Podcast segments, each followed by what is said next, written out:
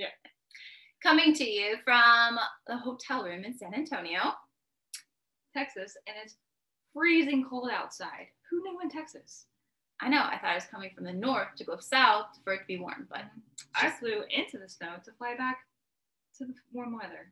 Where I'm going tomorrow, back home. where's home? Florida, yeah, northern Florida. It's chilly. It's chilly. We wear jackets sometimes. Yeah, It's nothing like it's Chicago. freezing in the winter. Oh wait, Chicago. Mhm. Yeah, that snowstorm. Mhm. Pretty bad, huh? yeah. So we are here in San Antonio at our physical therapy conference. That is our national conference, and we have decided to start something going, and that way we can connect with some other females that are out there in this world. And what we heard was your sanity calling.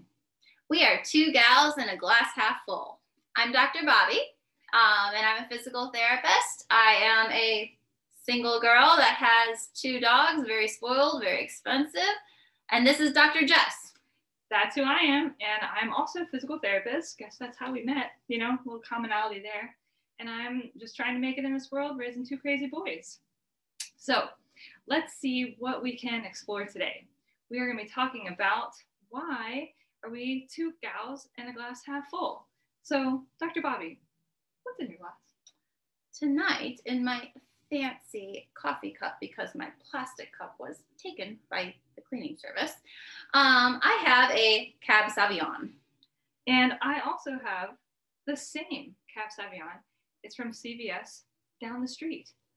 Actually, with a um, the screw cap bottle, you know, the kind of that, so you don't have to buy the wine opener. You can just like take it off and then, you know, Ease, ease, Ease. cheap, yeah. cheap. Again, it's cold. I'm not going out. I don't think so. Yeah. but why? Why a glass half full? Why? Why, why that? Yeah. You know, I, I like to look at life as there's a lot of struggle, but it's always half full. There's always some good things going on. There's always ways to improve, always things to celebrate. Exactly. So tonight, even though it's cold, even though we had some pretty difficult travel to get here, very difficult travel Uh, to get here. Difficult. She got snowstorm. My plane, uh, got, I got, er, what's it got? The pilot came on overhead. Uh, we are going to be landing in Dallas. There's a part of the plane that broke.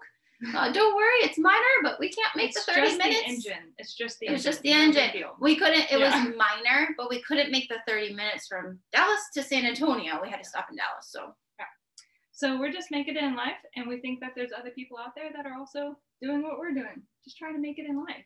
So each time we meet, we're going to be trying to discuss different topics that people might find interesting, interview different individuals that have things to say that seem important, maybe helpful, and ways that we can just try and challenge challenge each other and move forward a little bit.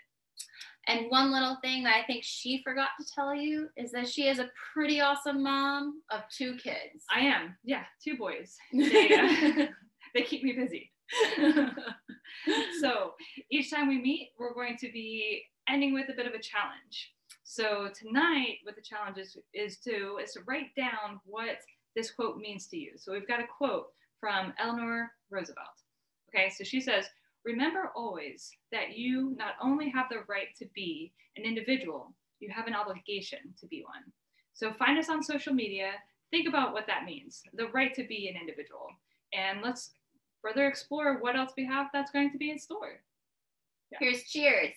Salud. Salud. Yeah.